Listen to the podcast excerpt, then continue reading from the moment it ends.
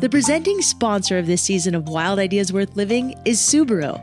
One thing I just learned that I thought was very cool is Subaru is donating fifty million meals to help feed people in need during the covid nineteen crisis. They know this pandemic is devastating our country and has left hundreds of thousands out of work and unable to feed themselves or their families.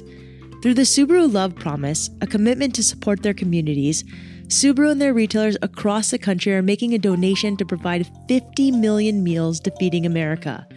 This action, called Subaru Loves to Help, will make meals available at one hundred ninety-nine local food banks across the country. In addition, Subaru retailers will be doing other things to help these local food banks, including food deliveries, donations, and volunteer events. Subaru knows their ongoing support will be necessary as local communities work to get back on their feet. Subaru Loves to Help. Just one part of the Subaru Love Promise, one more reason that makes Subaru more than a car company.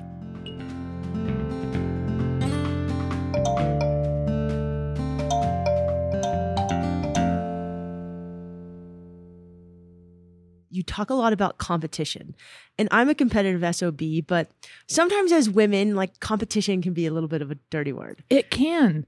Yeah. It, it's a funny thing because um, like some people just embrace it and have no problem with it. But I think that there's a huge fraction of women who don't always get really good social feedback for being competitive. I think a more general Um, experience is that, you know, if a man is, is, is competitive, he's looked at as ambitious and a go-getter. And as a woman, yeah, maybe not such a nice word, right?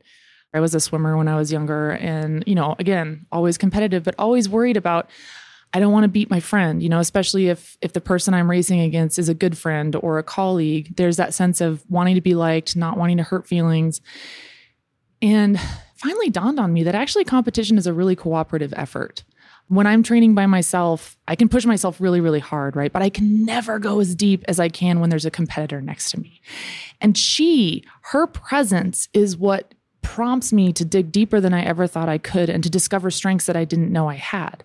I can't do that alone. It's the competitive arena that creates this amazing environment where we can actually dig deeper than we ever thought we could and discover these things about ourselves. And actually, in that sense, your competitor next to you pushing you is your greatest ally. And the cool thing about that is you're doing the same thing for her. When Amber Pierce talks about being a competitive athlete, she means it. At age ten, she was already competing seriously. Then in college, she received a D one scholarship to swim at Stanford. But ultimately, she ended up becoming a pro cyclist. Amber signed her first pro contract with the WEBCOR Builders Pro Cycling Team in two thousand six, and since then she's won more than sixty individual races across five continents. As a competitor for most of her life, Amber's all about encouraging healthy competition, especially among women athletes. I'm Shelby Stanger, and this is Wild Ideas Worth Living.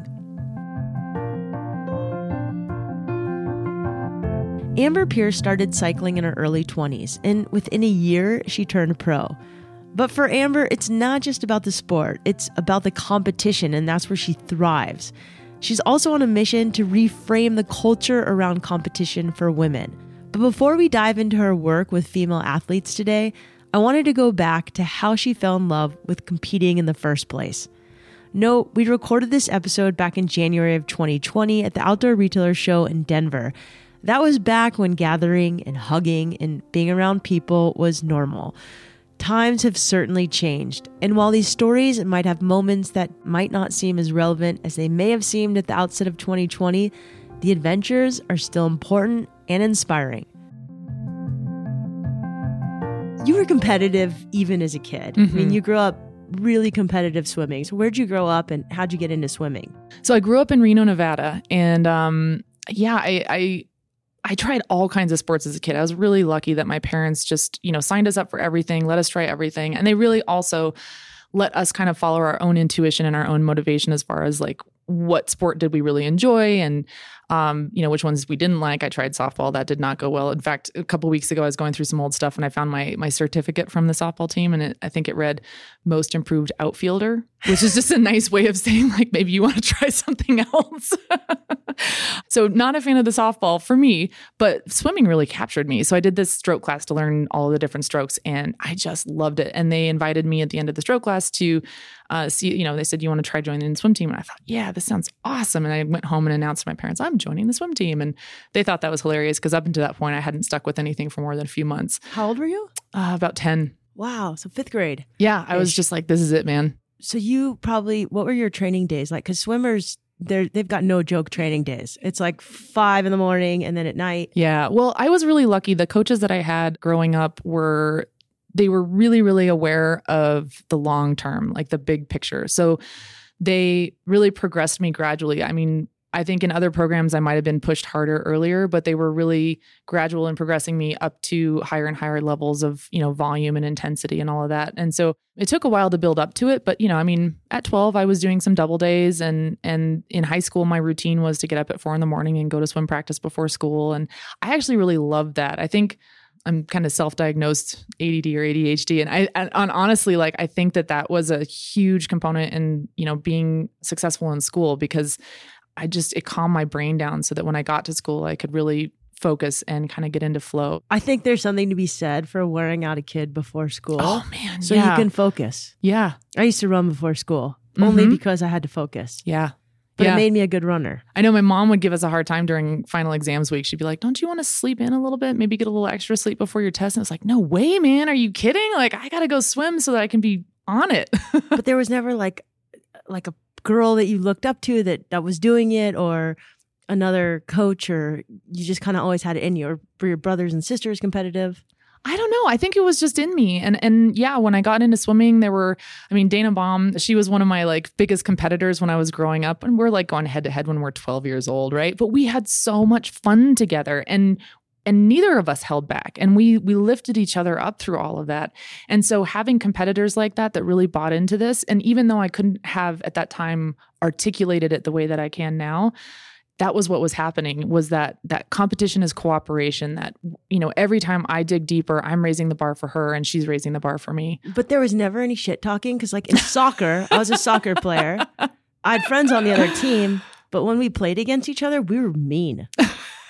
Like, that's just how it was. Soccer player, we were kind of nasty. I mean, not that nasty, but a little bit. But part of that is, again, going back to when you show up to the line or you show up to that competitive arena and you're doing that favor for your competitor, you are being the one that's digging deeper and forcing her to find that strength that she didn't know she had. Honestly, the best favor you can do to your competitors and everybody there is to not hold back and to be merciless. And what were your events? It really shifted over the years, but eventually in high school, I was really, I was more of an individual medley swimmer. So the two hundred and four hundred I M, and that's what I was recruited for for college. Amber set multiple state and national records through high school. Turns out tiring herself before school actually helped her concentrate. She graduated high school as a valedictorian and earned a scholarship to Stanford. But partway through college, she injured her rotator cuff and couldn't swim anymore. There had been like a little bit of a depression after swimming was kind oh, of yeah. done. Yeah, that was that was tough. Yeah. What happened and, and how'd you deal with it? Only because I think a lot of people listening have been injured and it's hard. Being injured is so hard. And it, one of the peculiar things about it is the second that you're injured, you feel like you're never going to be healthy again. Mm-hmm. And then the second you get healthy again, you feel like you're never going to be injured again. That's just like you get stuck in this this place. But I think there's so many components of injury that are difficult. There's a loss of identity, the loss of the ability to express yourself through movement, the loss of that Uh, outlet of that that's so re-energizing when you get out and have that time to yourself to move in your body. I think all of those things are so difficult to lose. And over the years, what I learned is that when you're on, you know, when you're on the front side, when you're still healing, it, an extra day, an extra week, it feels like an eternity and you just can't wait to get back. But then once you get on the other side of it, it always feels like, oh, it actually went by faster than I thought. So how'd you deal with the loss of identity part? Because, uh, when I was in college, I played soccer and mm-hmm. I played soccer all growing up, Olympic development, all of it. I ended up going to a Division three school, not a D one school at the end of yeah. the day because I was like over it. Mm-hmm. I just burnt too soon. Yeah.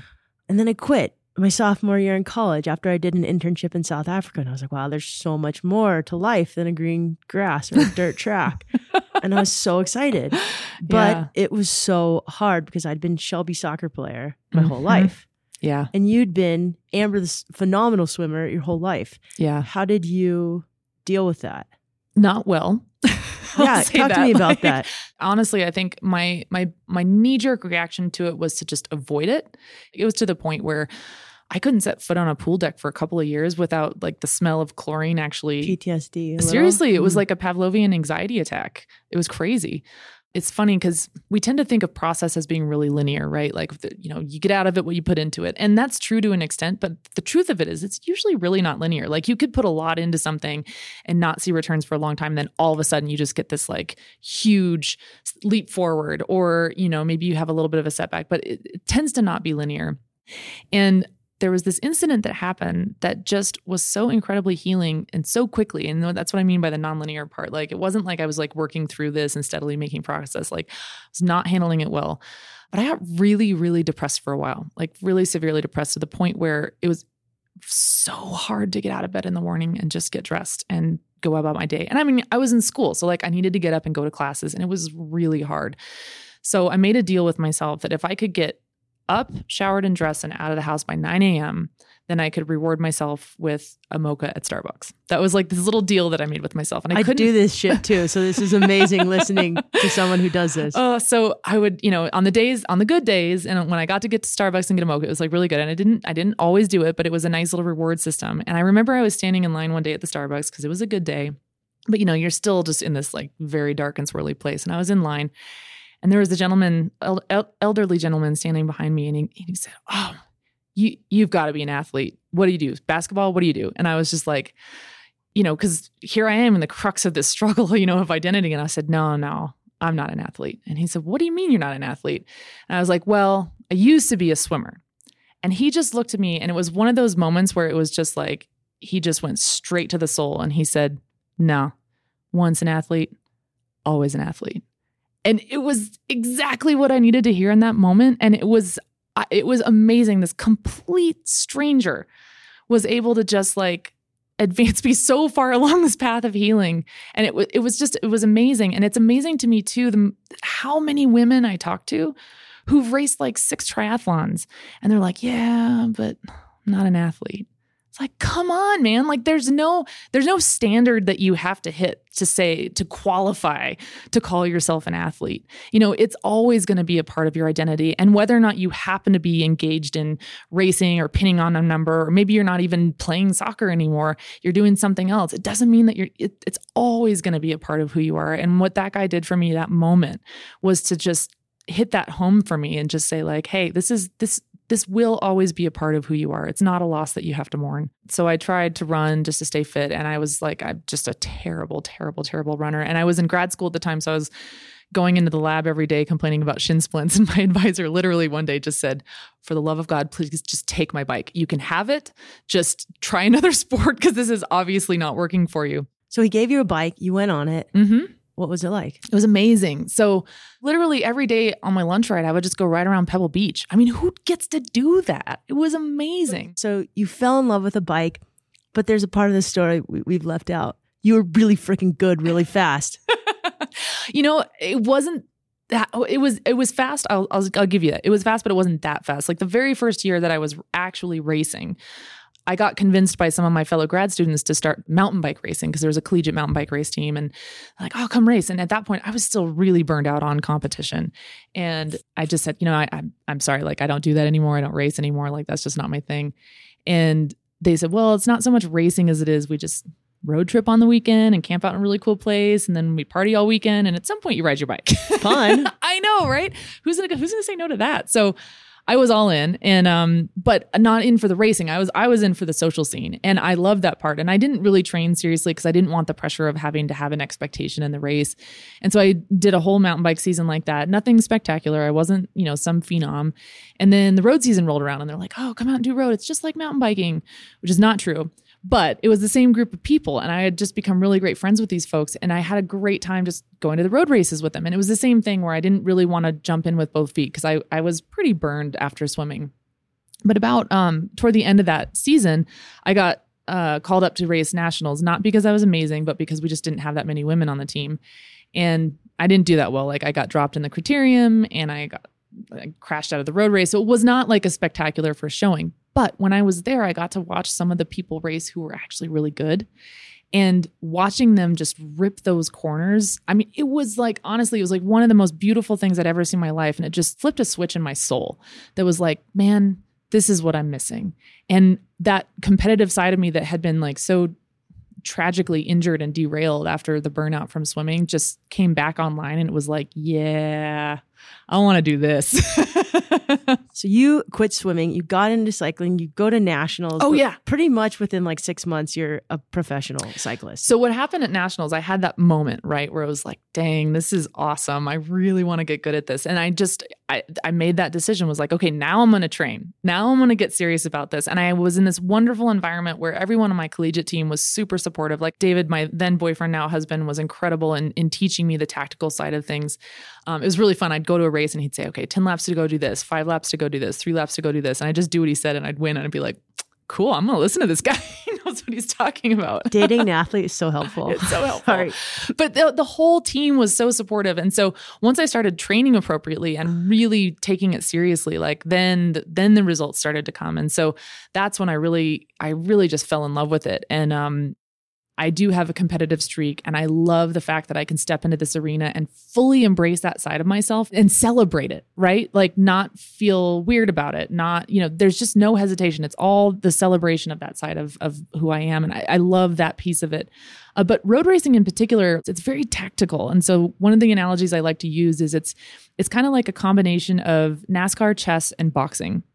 So it's like NASCAR in the sense that everybody shows up to the line with a, a full f- fuel tank, so to speak. So you have a fixed amount of energy and you can take on some food during the race and all of that. But like realistically, you've got only so many matches to burn. So you have to be really judicious about how you use that energy. And the way that you do that is by using the draft. And so if two people are on a road together and one's riding behind the other one in just like pretty standard conditions, the person who's behind is doing about thirty percent less work. So you can imagine the energy savings over one hundred kilometers, let's say. And if that person just stays behind the person in front the whole time, they're going to easily out sprint that person at the, at the finish line. But then you add in teams, right? And that's where you get the chess component. So you have teams of like eight to ten riders. And each of those riders has their own strengths. So they're kind of like a little chess piece. So my team would sort of use me appropriately on the course to help somebody else on the team, maybe if it's a mountaintop finish, win the race. So what we would do is we would figure out before the race, who has the best chance of winning on this course? And then everybody else on the team is going to use their own strengths to make sure that that person has the best chance of winning the race. And so in that sense, um, one of the things I really like about it is if you have a team of eight, seven of you have already decided before the race starts that you're going to sacrifice your own opportunity to win so oh. that one of your teammates can stand on the podium. Like that's, that's hard and and pretty beautiful at the same time. It is time. Beautiful. Honestly, like um, one of the things I discovered not that long ago is the etymology of the word sacrifice is to make sacred. And I think that's such a beautiful way of thinking about it. And it honestly really speaks to how it felt for me. If I sacrificed my opportunity to win and my teammate got on the podium and she and I both know she couldn't have done that without what I did or what our teammates did, it is the best feeling in the world. It is such an amazing feeling. And the cool thing is that usually what would happen is, you know, in some races, I'm helping her. In another race, the team's racing for me. And when you have that experience of an entire team sacrificing for you, man, you dig deep. And then when you can deliver the win for them, it is like the most amazing feeling. And I think that the bonding that comes from that is just, it's something incredibly special. And it's one of the things I love most about the sport. I had an amazing team and really experienced teammates that were really excited to help me get my upgrade points. So they were doing that thing that we talked about where they're sacrificing their own opportunities to win to help me get results so I could upgrade. So um, shout out to Palo Alto Bicycles women. Like that team was amazing. And being able to, again, like being in this environment with amazing competitive, like successful women who are, you know, helping me raise my bar and raise my standard was just unbelievable. Um, so then by the end of that season, I had an offer from, there was a women's team in the area, WEBCOR Builders Pro Women's Cycling Team. And so in, in some ways it was right place at the right time. And un- unfortunately or fortunately, like that's a big part of sport, you know, and, and there's, um, I, so I was really lucky that when I was going to these local races, And trying for my upgrade points, I was often racing against professional level women. Speaking of raising the bar, like they really, they made it hard on me, which was really great because it it really forced me to dig deep and, and learn a lot about myself as an athlete. And that's the other cool thing is even if you don't win, your competitor is going to teach you something about what you can do to come back and be better. And then by the end of the season, um, I think, you know, we just, they, they knew me pretty well. They saw how I raced and then uh, offered me a contract, and that was it. Her lifelong work and dedication to athletics didn't let her down. Amber might not have become an Olympic swimmer, but she did become a professional cyclist who competed in Class one World Cups and World Tours for over a decade. When we come back, Amber talks more about her professional cycling career, the nitty-gritty behind nutrition and gear, and her work encouraging competition as cooperation for women.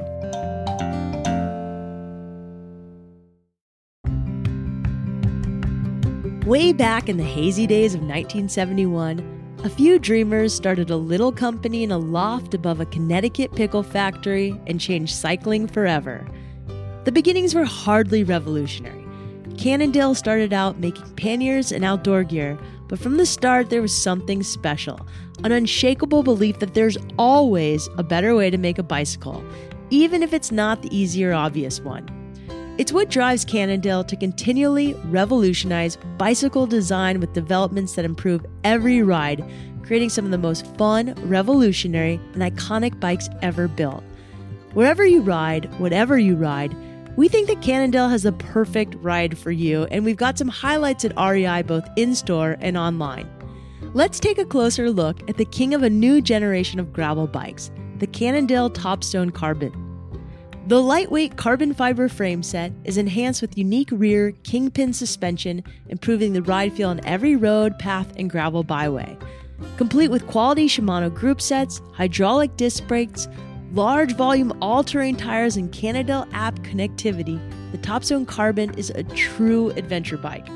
For more about the Topstone, check out the Cannondale range online or on R E I's website, or better yet, pop into an R E I store and speak to a bike expert who'll be able to help you find your perfect ride from Cannondale.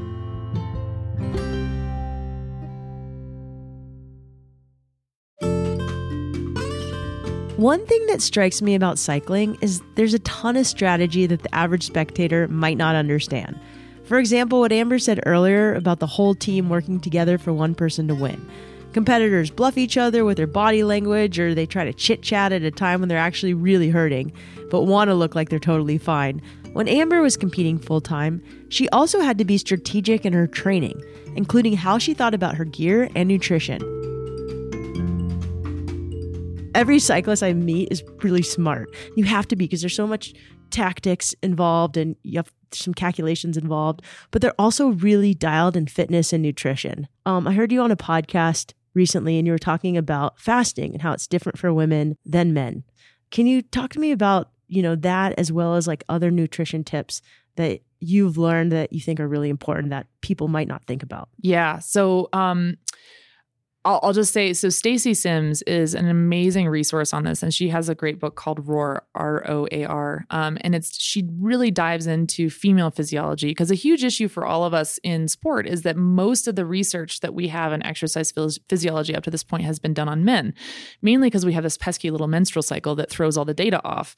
So um, scientists like to work with men because they don't have to deal with that additional factor. Well, guess what? It's an additional factor, and it seriously affects us, right? So a lot of of what we see kind of filtering and trickling into our internet feeds is trickling down from this research that's been done over the many past decades on men. And our hormones are way different, and hormones are really, really important to our physiology, and they really affect our performance, our moods, our lives, everything. And so um, how our nutrition interacts with our hormones is super important. And so Stacy's done some really, really groundbreaking work on this. And one of the key things that she's found and points out is that most of the research that's done on fasting in particular has been done on men, and that women's physiology responds a lot differently than do men's physiology. So um, the caveat to that, though, is that everybody's different, right? So you can't make a blanket statement and say, like, fasting is bad for women. But it's really important for us to understand that just because, you know, some guy that you know is fasting and having a ton of success on it, it doesn't mean it's going to work for you. So you have to keep that in mind. Um, and I think that um, one of the big things that I learned the hard way with training and nutrition was to eat enough. On the bike, it's all about, you know, your power to weight ratio. And it's not just about the performance either. I mean, I'll tell you, like, one of the things I really struggled with in my career was, I'm, I mean, I'm five ten. I'm not small. I'm not the classic body type that you see as a cyclist. And I think one of the, the traps that we fall into, not just as women, but people in general, is you get into a sport and you have this stereotypical body type in your mind of what that athlete should look like. And that might not be, and I'll tell you, it wasn't for me. Like, I'm five ten. I don't care how much I diet. I'm never going to be five four. You know, I'm not going to be a tiny little climber. And I had this image in my mind of like what a cyclist should look like. And I never looked like that. And it really messed with my head. And the funny thing was, like, I'm sitting here, I am a professional cyclist. And I'm thinking, you know, oh man, I don't have the body of a professional cyclist. Well, guess what? My body was literally the body of a professional cyclist. and and the funny thing was, like, when I actually looked around in the Peloton, there were so many different heights and shapes and sizes. And all of us, yeah, we all bring different strengths to the table. But I think that this is one of those traps we fall into. Like, your body doesn't have to look like the stereotypical body of that sport. Give your body the fuel that it needs. Fuel the performance, fuel your effort, give yourself, you know, all the nutrition that your body is going to need to do the work that you're doing, and let your body figure out what's going to be optimal for you. It might not be the shape that you've imagined. It might not look like a magazine cover, but it'll be the shape that's most optimal for your physiology to do the type of work that you're doing. And I think that that's a really, I, I think that's just a healthier approach in general. And I think it's way more effective than trying to fit some mold that has nothing to do with your own physiology. I think that's so important to talk about. Like, sometimes we need to fuel ourselves a little more. Mm-hmm. I actually surf better better when I'm a little bit bigger. Yeah. But I don't exactly love how I always look in a right. bathing suit when I'm a little bit bigger. Yeah. Well, whatever. I'm catching waves. Exactly. My arms are big and I can out paddle right. everybody when I'm just a little bigger. Your body in the form where it's going to perform the best might not look the way that you imagine it should. Right. And allowing your body to optimize. Your body's way smarter than you are. Like, it's just, you know, I mean, I can't tell my body to, I can't tell my kidneys how to filter my blood appropriately. Like, they're way smarter than I am at that. Like, they're going to take care of that just fine. And the same thing with your body. Your body, somebody said this to me the other day, and it's so true. Your body's always trying to help. Right. So when you're going out and you're performing in your sport, your body's going like, oh, this is a thing that we need to do now. So your body's automatically going to start making all these adaptations to, to optimize for that thing that you're doing. Just give your body the chance to do that. Help your body help you. so so eating enough is one of those yeah, tricks that you've learned. Huge. And for women, I think in particular, carbohydrate. I mean, carbohydrates are getting a really bad rap right now. Oh, I eat so many carbs. Yes. It's great. Especially for endurance sports. And so one of the, um, a teammate of mine, Janelle Spilker, formerly Holcomb, she had this really great equation that she taught me like long, long ago. And I quote her all the time. Whatever you're burning on the bike, try to eat that many calories before, during, and after your ride in the form of carbohydrate, and that will fuel your effort. And then when you when you're appropriately fueled for your effort, your mood's going to be better. Which, if you're in a good mood when you're training, it's going to affect your your performance. It'll affect your confidence, and you do that in every training session. And hey, guess what? Your performance and your confidence are just going to continue to build. Um, but that's that's such a key thing, is fueling that effort and fueling the performance. I'm just going to be honest. I've always thought women's cycling gear was pretty ugly. And a little antiquated. And it was always, I mean, I used to think women's board shorts was terrible. And then mm-hmm. Roxy came out and it like changed my world. Yeah. Because I would surf in my Umbro soccer shorts right. and a sports bra. That's all there was. And, you know, Athleta and Lululemon have transformed yoga. You know what?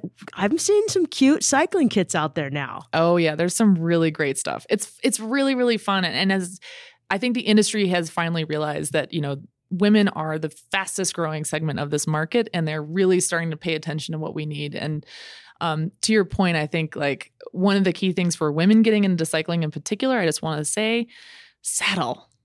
Saddle is so important. And Get a are, saddle so your hoo-hoo doesn't hurt. Exactly. And, you know, I think that that's one of the biggest barriers is like women get on a bike and they're like, man, I'm so beat up. This is horrible. Who would ever do this? And honestly, like, the beauty now is there are so many different options out there. Just know that if you're in pain on your saddle, that's not normal. It doesn't have to be the case. Like, just go try different saddles, as I promise you, you'll find one that works for you. Besides saddles, what's the most important gear women should have? for cycling. Oh man, I got to do a plus one for saddles again because it's so important. Um, but I guess secondary to that would be the chamois, and that's the pad that's in the bike shorts. And for the record, if you've never worn a chamois, they're amazing and life-changing, but you need to get a good one because otherwise, you know, they could chafe you in the wrong way. It's not, it's not good. Um, but also don't wear your underwear with them. They're not meant to be worn with underwear. Just pro tip. What Cannondale bike should I get? That's a really hard choice. Entry level. Entry level. Um, I really like the Evo, and they just come, they just totally redesigned it. It was my favorite bike before the redesign, and I was really scared about the redesign, but I am sold. It's beautiful. And I will say, um, if budget is an issue, just find a bike that's within your budget. Find one that's safe, that works. You know, it doesn't, you don't have to be on that super high-end carbon bike to be a cyclist. Like you don't have, you don't have to wear the right thing, have the right bike, look the right way to show up on the group ride and get get involved in the sport and be a part of the community. Just, just get out there. R E I sells bikes, and I think they probably sell yeah. used bikes now. Yes. Yes. So cool. Great resource. And I, I really encourage people to find other people who ride, because it's just so much more helpful when you have somebody who can guide you through some of the key things that, you know, I mean, I like, I kind of use the analogy of like sometimes getting into a sport is like hacking your way through the jungle in the dark with a really dull machete, because there's not always like a really clear path forward. But the truth is a lot of other people have been out there hacking their way through that same jungle. And so learning from other people and, and what are the mistakes that they made? How can you learn from that? And no one's going to define your path for you, because that's part of the That's part of what's so awesome about it, is you get to create this path of yours that's unique. And I think one of the things to keep in mind is if you have aspirations to become professional, or even if you don't, whatever it is that your goal is, there's a million ways to get there. You don't have to follow the same path that somebody else did. You don't have to have like a certain personality type or, you know, a certain story to, you know, create your own story to get there. And I think that's the cool thing about cycling, is it, there are so many opportunities and pathways that you can take to get there. There's something for everyone. I think what I'm seeing a lot of is these women's camps mm-hmm. popping up, and then learn to ride. Like R E I does learn to ride your bike classes, yes. which is so cool. Yes. And and you can learn to mountain bike, and you can learn to just ride regular bike. You learn how to change a tire, which to me was really intimidating. You know, exactly. And those are learning those, you know, like I was saying earlier, just learning to ride with one hand to signal appropriately in traffic or look over your shoulder, learning to change a tire. Those are the kinds of things that make you feel empowered to get out and ride safely. And, and, They're, you know, they're basic things, but they're super important. And I kind of look at them as like keystone skills. Like the second you have that skill, you feel so much more confident and empowered to go out and ride and go out and explore and get in those adventures. What about mentally staying tough? Like, is there a mantra you say to yourself to keep going, or just to get out the door? And- I love that you use the word mantra. um, yes. Uh, I think... you know, not every day is going to be fun. And so I think that when you, whenever you're setting a goal for yourself, I think it's really important to drill down on why is it that you're doing that? Because that's the answer to that question is going to be the thing that gets you out the door on the days where you're really struggling or you're really tired. But I think a mantra is a really great way to work through whether it's a lack of motivation or a lack of fear, because, you know, a lack of motivation, a lack of fear, you can't just shut that off, right? So the cool thing about a mantra is you're not trying to shut the fear off, because you can't fight, like don't fight yourself. Your fear is there for a reason. Your brain has this whole system that's wired to keep you alive, right? So fear is a natural and important part of our experience. Um, but, you know, so trying to fight it is not the best way, but a mantra helps you work with it, because a mantra, it helps you direct your attention to something else and displace the fear, right? You supplant it with a more positive thought or more constructive thought. And it's the same thing with a lack of motivation. Like it's just, you're, you're not fighting your natural tendency, which is there for a reason, right? Um, you're just, you're working with it. You're working with your body. You're working with your psychology. And so I, I love, I love picking mantras. You know, lately I, um, you know, I'm not racing full time anymore. And so I'm not as fit as I used to be. And so going uphill is a little more painful. And so recently I've just been saying to myself, I love this sensation. I love this sensation. I love this sensation. You know, it's like, after a while you start to really believe it.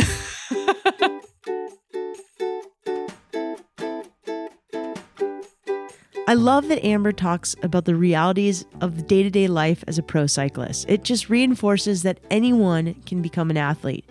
Even if you don't have the fancy bike or the tight spandex, you can start, you can create your own path, and you can adopt a mantra or mental affirmation that works for you. These days, Amber is all about supporting aspiring women athletes to show up with excellence and unleash their greatest potential. So now you're really advocating for women in sports. Mm-hmm. So you started this organization. Network for Advancing Athletes to support yeah. women athletes. Yeah. Tell me a little bit about that.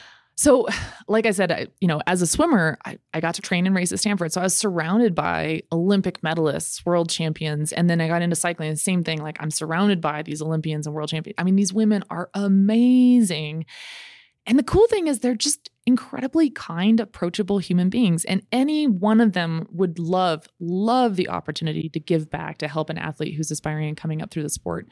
So in seeing that around me all the time, I realized that, you know, I'm in this really unique position to realize that that resource is there, but many people don't, because, you know, we're not the headline in mainstream media. And I just thought, you know, when you show up to a bike race, as an example, if an aspiring athlete were to come up and chat to me or any of my teammates, we would have all the time in the world for them. But how intimidating would that be, right? To be the person that's showing up to the race, you're kind of a newbie, like to, to rock up to a women's pro team and be like, hey guys, it's not, it's not the most natural thing in the world. So I was just thinking there's just this huge untapped resource out there of these incredible women athletes who all started with no experience and then made their way through that crazy jungle, hacking their way with their dull machetes.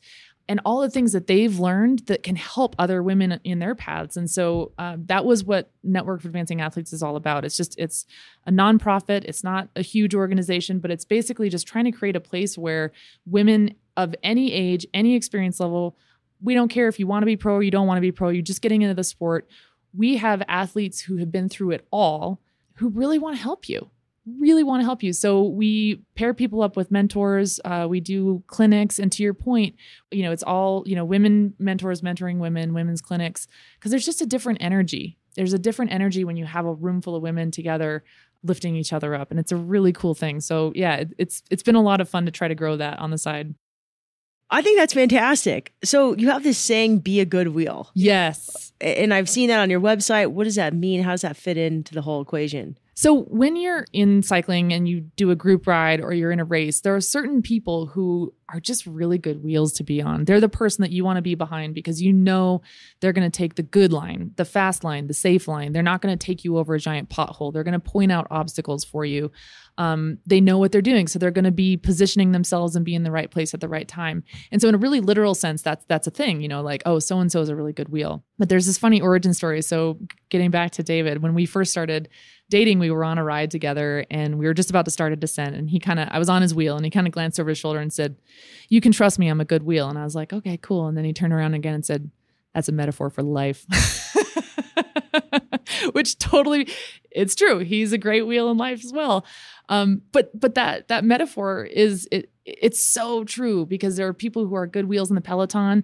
And then there are people who are good wheels, whether they ride bikes or not. And I just, I love that at any level of sport, whether you're a professional or a beginner, uh, whether you have aspirations to race or not, anybody can be a good wheel for somebody else. But you're really trying to be a good wheel for a ton of female athletes right now, which is, is such a big mission. And yeah. it's, it's a really good mission. So it thanks is. for doing that. What, what are some of the results you've seen through your work? Oh, really, really cool stuff. I mean, what I find is, most of the challenges that we all face are relatively universal. We're all human beings. And so we all, most of us struggle with confidence. There are a lot of things that we can face on the bike, fears that we can face on the bike and overcome. And it's like when you figure out how to take a corner at speed in a way that you feel really confident and in control, and you're like in that thrill zone of like, yeah, man, I'm on the edge, but I got this. When you can do that with something that you didn't think you could do on the bike, it makes you step back and question, you know, what else am I, what else am I afraid of in my life that I thought maybe wasn't possible that maybe is? Like, what else can I give myself permission to try and to, to overcome in my life? And so you see it translate from the bike across just, just across everything in people's lives. What favors are we doing anybody by ever holding back? What's something that you thought isn't possible for your own life? What can you challenge? What can you give yourself permission to try, even if it feels scary and on edge, like biking around a tight corner or even just picking up a bike and riding it? Do yourself a favor and go for it. Try it. When we face our fears and show ourselves who we can be, we open up a world of possibilities. If you're a female athlete or aspiring to be one, make sure you check out Amber's nonprofit, Network for Advancing Athletes, at advancing athletes dot org to find a mentor or attend a clinic. It doesn't matter how old you are or how experienced you are as an athlete. Amber's nonprofit is there to support you. Amber, thank you so much for coming onto the show, for bringing your dog. Talking to you definitely made me want to compete again. You can learn more about Amber at her website, amber pierce dot u s, or on Instagram at Amber Malika. That's at A M B E R M A L I K A. Wild Ideas Worth Living is part of the R E I Podcast Network. It's hosted by me, Shelby Stanger, written and edited by Annie Fassler and Sylvia Thomas, and produced by Chelsea Davis. Our executive producers are Paolo Motola and Joe Crosby, and our presenting sponsor is Subaru. Tune in week after next as I talk to Megan Martin about what it's like to be a modern-day ninja warrior. As always, we appreciate when you subscribe, rate, and review the show wherever you listen. And remember, some of the best adventures often happen when you follow your wildest ideas.